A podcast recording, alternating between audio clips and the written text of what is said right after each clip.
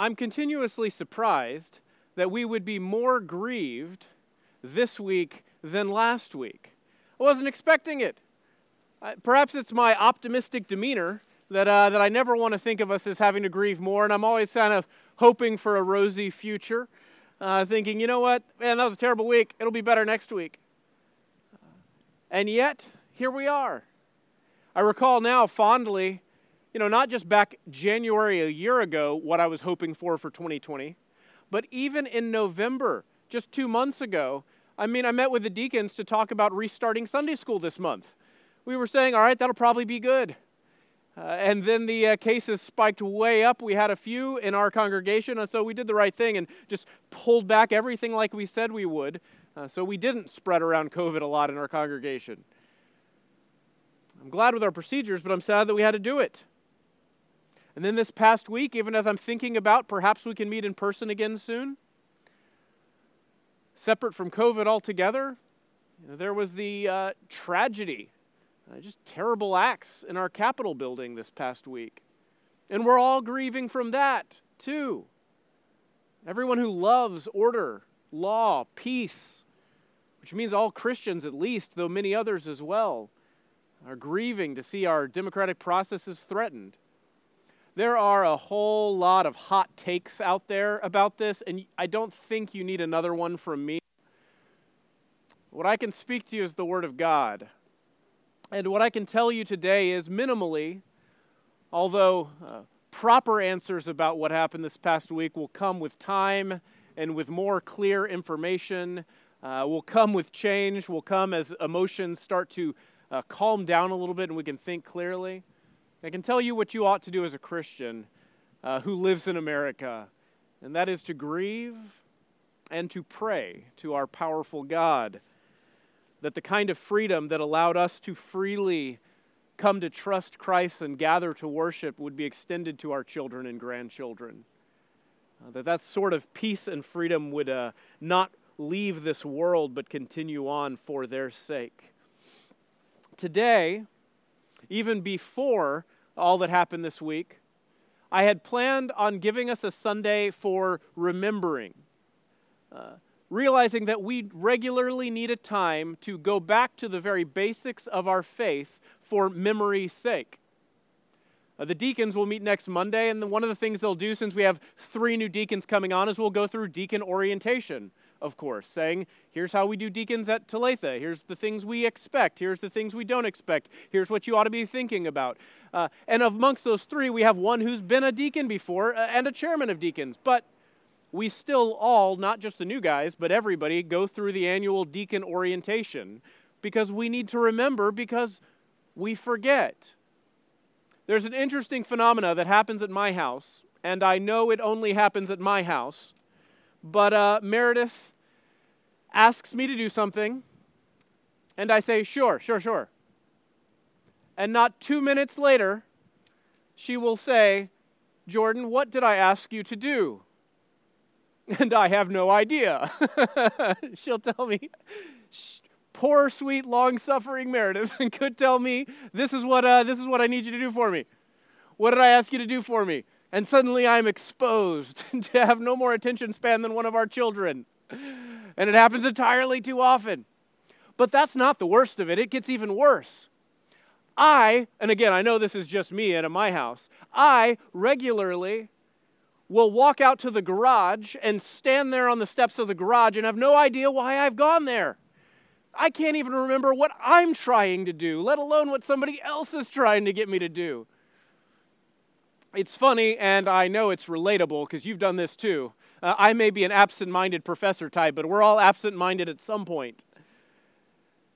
And yet, I mean, it's funny, but it's terrifying to think that it's entirely possible that we would live for entire seasons of our life like that, standing on the stoop, not sure why we're here, why we came into this season of life, why we're even doing what we're doing. It's, it's actually kind of terrifying, a nightmare to think about it, that some people will live their lives, months, years, whole seasons, standing there, not exactly sure or able to remember why they started off in this direction at all just spinning their wheels. I know this has happened to me for seasons of my life where I set out to do some good ministry work for God, and yet I was derailed by things that happened, distracted, and forgot to do what I set out to do. And so that's the purpose of this Sunday that we could remember why we're here, that we should regularly remind ourselves and each other because we forget. COVID or not, but because of COVID. Uh, political unrest or not, but because of political unrest. Let us not be distracted, but remember what has Christ, our Lord, commanded us to do? What are we supposed to be doing right now? This is what we need to know and hear.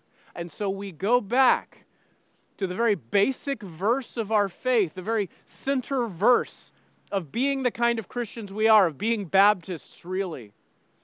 And that one verse that we take as the center of our life is Matthew 28 19. Do you know it? You probably do. It's the Great Commission. Matthew 28 19. And it's important that we understand, uh, of course, all verses, the whole Bible is the Word of God for us. But it shouldn't be unusual for us to recognize that after Christ came and died on the cross for our sins and rose again victorious, the one command he left for his disciples and so all disciples until he returns is the center verse for our faith. It's not like we've picked one out randomly. This is the one he left us. He gave it to us very simply for our sake so we could hold on to it and remember it. And he put so much into one short verse. The context is Christ has risen from the grave the disciples are curious what's about to happen next, and they say to him, Okay, Jesus, when are you going to restore the nation of Israel? They want their beloved nation to have peace and unity and restoration in Christ, and that's what they're thinking about at the moment. They're steered prop- properly by the prophecies of the Old Testament that that will happen. That God is sovereign over their nation and all the nations. But Christ's answer to them is no, no. It's not for you to know the dates and times on that. But all power, all authority on heaven and earth has been given to me. And so here's what you're going to do now, he says to them. And he gives it to them very simply. And what does he say? You already know the verse, many of you. Jesus says, Go therefore and make disciples of all nations, baptizing them in the name of the Father and of the Son and the Holy Spirit, teaching them to observe everything I have commanded you. Remember, I am with you always to the end of the age. Matthew 19 and 20. What does he say to them? A short series of commands with some very new information for them. He says, Here's what you're going to do you're going to go to the nations, you're going to make disciples you're going to baptize in the name. And you're going to know that I am with you until the very end. You remember last Sunday when we looked at Psalm 88? That time when we feel alone? Here's a promise I am with you till the very end, is what Christ says to his disciples and to all disciples. He is with us also. Let's take a look even briefly at these because this is what we're supposed to be doing and let us recenter on what we're supposed to be doing, undeterred and not derailed by these present difficulties in this world. First, he says, Go to the nations. Take a quick survey of our time together. I've been here five years, so that's the amount of time I survey. How have we been doing at our going to the nations? I'm awfully proud of us and how we've been doing. In the five years that I've been here, we've gone to five nations Guatemala, Nicaragua, Honduras, Canada, and the United States. Five. We've gone to some of those multiple times. We support missionaries regularly who are in some of those. Had it not been for COVID, we would have also gone to uh, France this past year. Instead, we're simply sending financial support to our missionary who's already there so that the gospel work goes on even while we can't.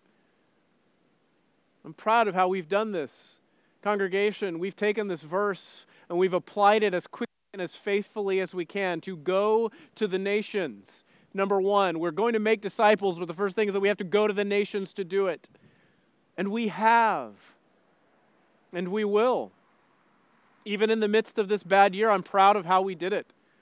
Not only were we funding Annie Armstrong, our mission offering to send other church planters like us to different uh, cities around our nation, Annie goes to the North American Mission Board, but we also just finished giving to our live offering. We did almost $5,000 for that one, and that goes straight to our international missionaries. It's possible that you missed your chance to give to the Lottie Moon offering given all that was going on in the past month. Uh, you still can if you need to. The drop box is still in that slot right there. The mailbox is still a locking mailbox, so you can drop it in there. Either way, if you need to give something to Lottie that goes to the international missions, uh, our treasurers have already sent our December offering to that, but if you missed it, we'll send another check uh, to make sure that happens. We can go to the nations even by supporting our brothers and sisters who are there right now doing good ministry work.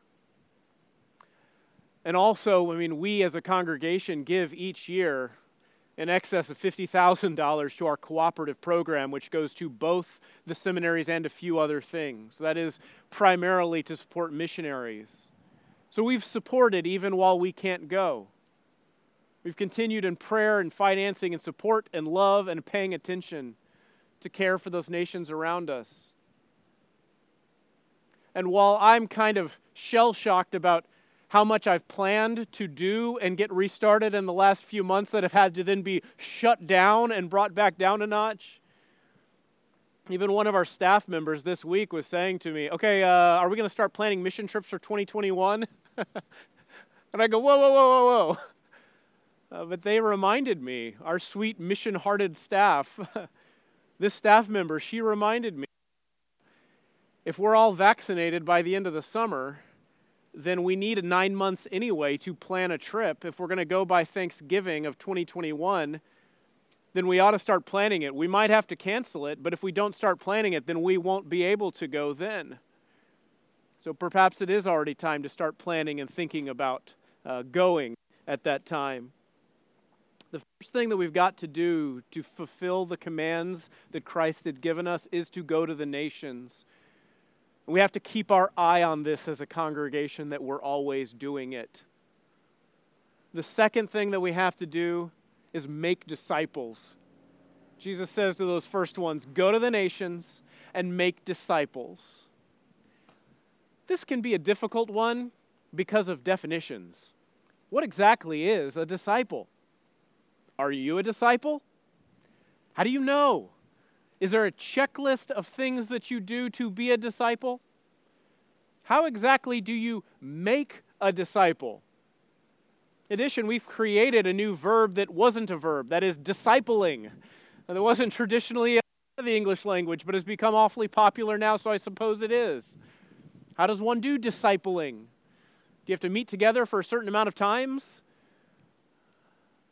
I think what will help us in doing the work of making disciples is understanding what a disciple is. And I think this verse, these two verses, give us everything that we need to define disciple. What's a disciple? Well, it is somebody who is baptized in the name and who is being taught all of the commands of God. He says, Go and make disciples, baptizing in the name of the Father, Son, and Holy Spirit, and teaching them to be obedient to everything I've commanded. So, what else is a disciple except by this very basic definition given to us by Christ Himself? One who is baptized, that is, has believed and chosen to follow Christ, and so we baptize them, and is continually being remembered or taught for the first time all that Christ wants us to know, all that has been taught to us in Scripture. That's what a disciple is. So, making disciples is teaching people to trust Christ and be converted so that they're baptized, which is the visible representation of that conversion, and then teaching them in this lifelong process of both teaching and remembering and learning new what Christ has taught us. So, are you a disciple? If you've been baptized the name of the Father, Son, and Holy Spirit and are being taught to obey, then yeah. And what's the work that's set out for us to do?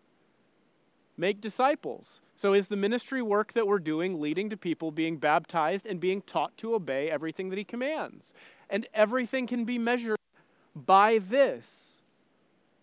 As far as how we measure ourselves on this one as a church, we've joyfully gotten to together baptize quite a few people the last few years. Although, as a congregation, the number of baptisms that we did in 2020 was zero, and I'm grieved at this number. All is not lost. There were plenty more, and there are many of you here today who have committed to baptism, who've trusted Christ and already have this proper relationship and are following Him, but because of COVID are simply waiting on a proper time to be baptized. And this is okay. All's not lost. We've still been doing the good work of disciple making. But I'm also grieved anytime the baptistry is empty. It's a testimony to us, against us. We can say we're doing a lot of things, but are we doing this work that we were commanded to do? Our church is excellent in so many ways. I have only love and very little criticism. I don't have any criticism for you in the good work that you guys are doing. I think our church is incredible. I'll say it. I think you guys are incredible at caring for each other. I don't think there are other churches as good at reaching out and ministering and taking care of each other as you guys are. I think our church is incredible at loving neighbors. I think our church is incredible administering to the least of these in the world, and none of that will ever be despised by Christ. This is good work, and we're not supposed to stop doing it. We just need to recognize in ourselves that sometimes we have a propensity to let good things push out of the way the great things that we're specifically commanded to do. In that, it is possible to, done, to have done lots of caring and loving of congregation members as we're supposed to do, but to allow that to give us a reason to say, well, I didn't go make disciples, but I did do this, isn't that good? When the command we were left from Christ was to go to the nations, make disciples, baptize, and teach obedience. Again, I'm not here to chastise so much as to say, let us keep our eyes fixed not just on all the good things that we could be doing, because there's a lot and we're doing them, and you guys are fantastic. But let us always remember that because we're sinful, we have a tendency to take good things and allow them to push us push out of the way what we were actually commanded to do. An illustration that I like to use regularly on this, and so I've used before, is if I ask my children to go clean their room, say, All right, children, here's what I want you to do go clean your rooms and I leave the house for a little while to go do some yard work. And I come back in and I say, Did you clean your room? And they say, No, but, but, we washed the dishes. We took out the trash. I, what would I say to my children? That's great. I'm proud of you. Those are good things. Thank you. But why haven't you done what I commanded you to do? Let us not slow down for a minute on our works of righteousness, on the goodness that we do to each other, to those around us, to our neighbors. Not for a moment. Let us just accelerate and do more and more. Let's just simply recognize in ourselves the same sort of propensity as a child to allow even good things to distract us from doing what we're called to do and made for doing and let us remain faithful to that which we were called to do. go to the nations, we're to make disciples, and then we're to do it in the name. You know, as many times as we've talked about this passage, something I've never talked about because I haven't spent much time thinking about it is that this verse, two verses, eh, 19 and 20, this short passage, is not just where Christ gives us in a very uh, concentrated place everything that we're supposed to be doing till Christ returns, but it's also the primary revelation of who God is. So much is packed into such a small piece. This verse very much mirrors Moses in front of the burning bush. As Moses is called by God to go and set people free, God appears to Moses in, in a fiery bush. And this is Moses' commissioning ceremony. He is before a holy God on holy ground, and now he's commissioned and given a command by God of what he is supposed to do. Go to Pharaoh and tell him it's time to set my people free. And at that time, God also reveals his name to Moses. Moses says, Who am I supposed to say I'm going in? Whose name am I going in? Who am I supposed to say is sending me? And God reveals himself to Moses by saying, Here's the name you're going to give me. Here's the name you're going to proclaim to the nation, to Egypt. I am Yahweh. That loosely translated, I'm the God that is. I'm the God who is present. I'm the God who was and is and always will be. I am that God, the real one. Likewise, here, Jesus Christ, the resurrected God, the one who is and is alive, the only God who is standing in front of them and in front of all humanity, says to them, Here's what you're going to do. You're going to go and pro- proclaim freedom to people who are enslaved by sin. Go and proclaim that I have freed all of them and they're welcome into my kingdom to leave the kingdom of the world and go on their own exodus to follow me and be a part of mine. And he tells them what name they're supposed to go in. So I'm going to ask you a few questions. Very, very simple questions. You can do the sleuthing work yourself. You ready? I've given you most of the answers. Here we go. What name did Moses go in? The name of Yahweh. If any of your children in the back seat got that one right, you can give them a gold star sticker. Got another easy one for you. What name do the disciples go in?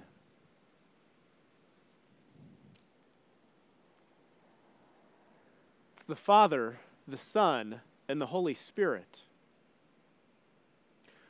Who tells Moses the name that he is to go in and the command? It's God who identifies himself as Yahweh and who tells the disciples to go to the nations and baptize. It's the Son, Jesus. But here's the real question How many names are we baptizing in?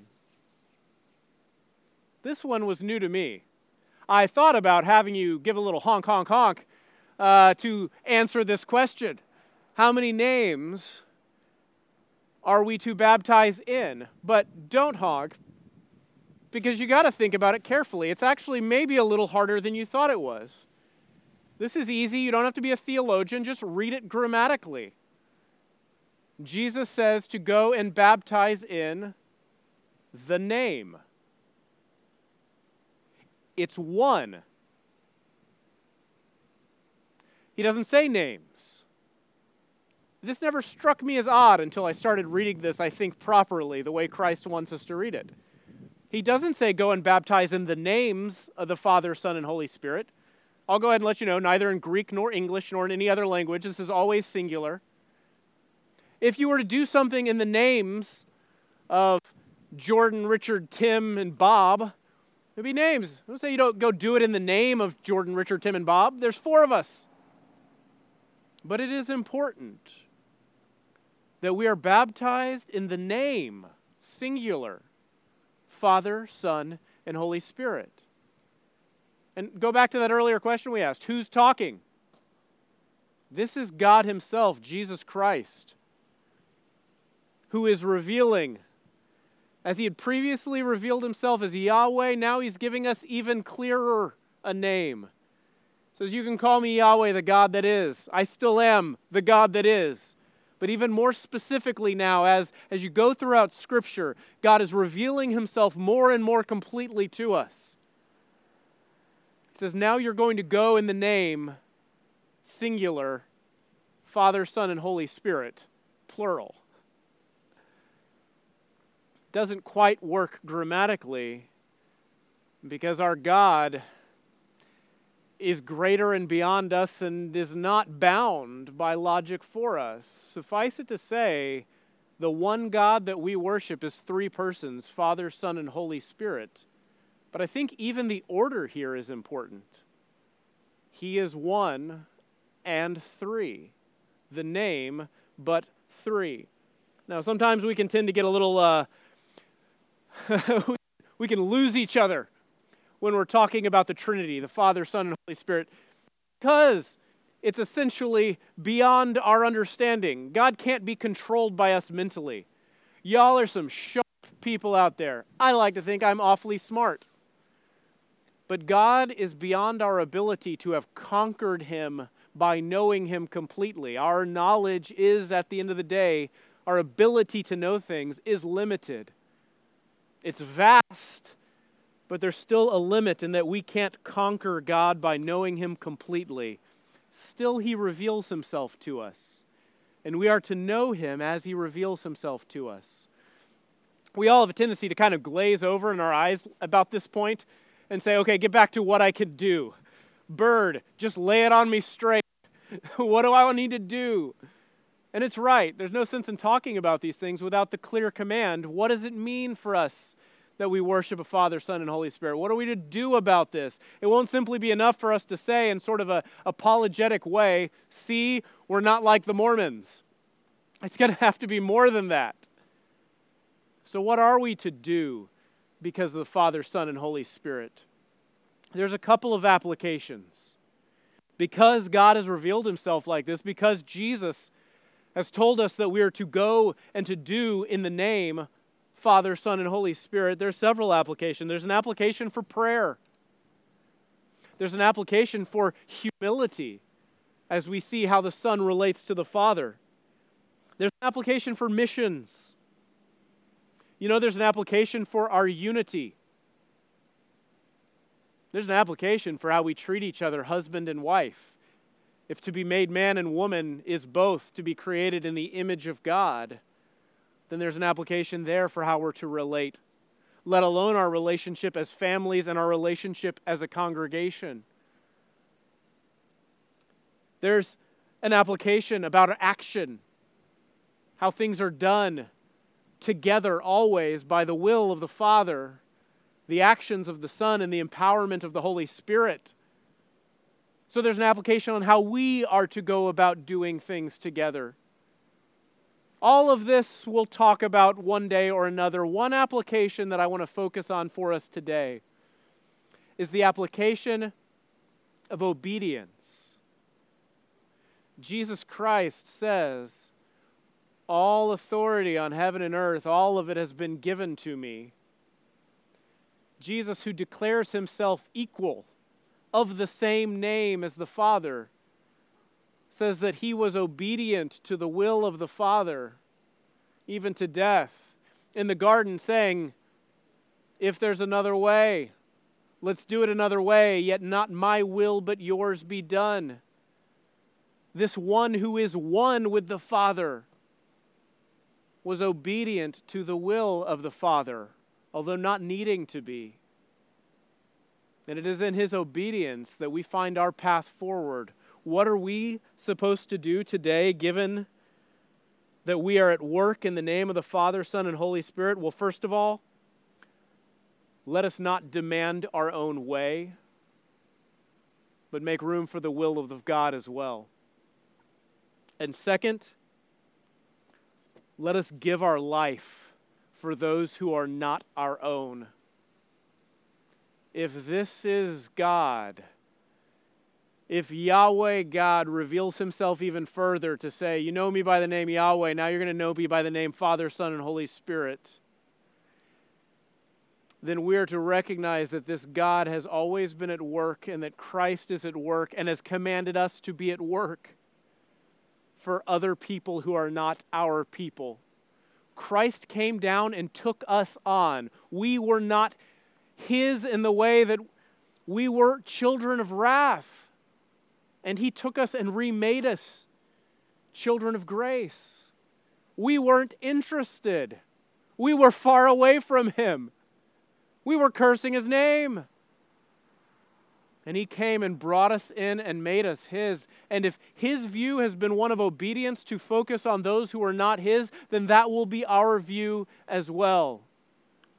We together as a congregation will fulfill the command of God by, and only by, going to the nations, making disciples, which is to say, baptizing in the name and teaching all of his commands and all that he said. Moreover, teaching how to obey these things. Our scaffolding experiment, I realize, may be a little askew, and that I can feel the nice warming sun on the back of my head, so I might be glowing to you guys uh, in the sunlight. We'll keep working at it till we get it right, but Man, I tell you what, it feels good right now on me. Here's our conclusion today. Just as Christ left in order to bring more people in, just as he called Peter to focus his life now, as Peter had been bringing fish into the boat, now he was going to be a fisherman of men to bring more people into the kingdom. Just as the Apostle Paul started church after church to create beloved brothers and sisters, only to leave them with tears in his eyes and do it again to bring more people in. Let us likewise fix our eyes firmly on children who are not our children, on neighbors who are not our family and on those who are hurting, whose names we don't even know yet, so that they can be brought in just as Christ brought us in, just as Peter reeled in fish and Paul reeled in more and more people. Go to the nations and make disciples because they all need to know they are all, every last one, beloved by God and welcome into his kingdom. to say to another person, Hey, I don't know you yet, but I want you to know that now I'm going to make you dear in my heart and prayers to God. I didn't know you at one point, but here you are. Now I know your name, but I don't really know you yet. But I'm going to bring you into my heart because Christ has brought me into His, and He wants you as well. So I'm here for you and what you need. And I'm here to proclaim to you. And I'm here to lift you up in prayer because Christ has done these things for me and for you both. And you too can come and be in Christ. Let us learn the names of others so that we can teach them His name Father, Son, and Holy Spirit. If you are like me, perpetually distracted and unable to remember why you've walked out into the garage, why you came here, why we are together, then let me remind you this is what it means for you and I to be baptized in the name of the Father, Son, and Holy Spirit. It means that we're going to together go to the nations. We're going to make disciples. We're going to baptize in the name and we are going to teach his commands. We're going to hear them, we're going to learn them, we're going to remember them. We're going to do all things. We're going to live all things and speak all things. In the name of the Father, the Son, and the Holy Spirit, our one God. Father God, oh, I thank you that your grace has not ended, that there's no depth or no end to the depths of your mercy, that you have loved us so greatly and so much. Father, I pray that you would remind us and reawaken us to what we ought to do. And I pray that you would allow us to be fruitful, even in the worst of times. Father God, I do pray that wherever we go to proclaim your peace, our plans would succeed and you would give us peace and freedom and ease as we proclaim it. But I also commit that nothing will deter us from obeying the command that you've given us. We love you so much and we rejoice that we get to do this together in Jesus' name. Amen.